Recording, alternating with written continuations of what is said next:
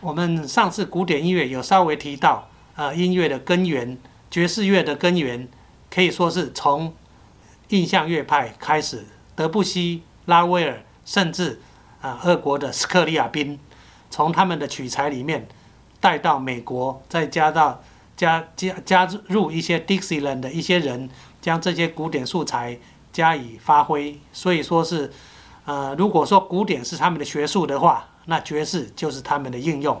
那应用一段时间以后呢，Bebop 时期啊，再慢慢进入学术的探讨。然后 Cool Jazz 也是另外一个风格的再发展。然后应用的人呢，再慢慢把它发挥出来。譬如说啊，曾梦海啦等等的，再让它更加的流行。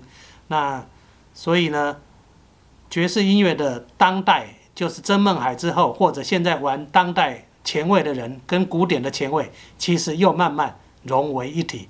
他们的根源或者他们原来所学的来源，其实又慢慢接近。那我想，这也进入了学术和应用、感性和理性循环循环的演进的一个历程。那各位有兴趣，就多多去听一些 Bill Evans 啊，一位很像德布西的一位钢琴家。啊，或者呃，这个其他的呃，Keith Jarrett 的等等的这些作曲家，你会觉得他们的连接点会更像。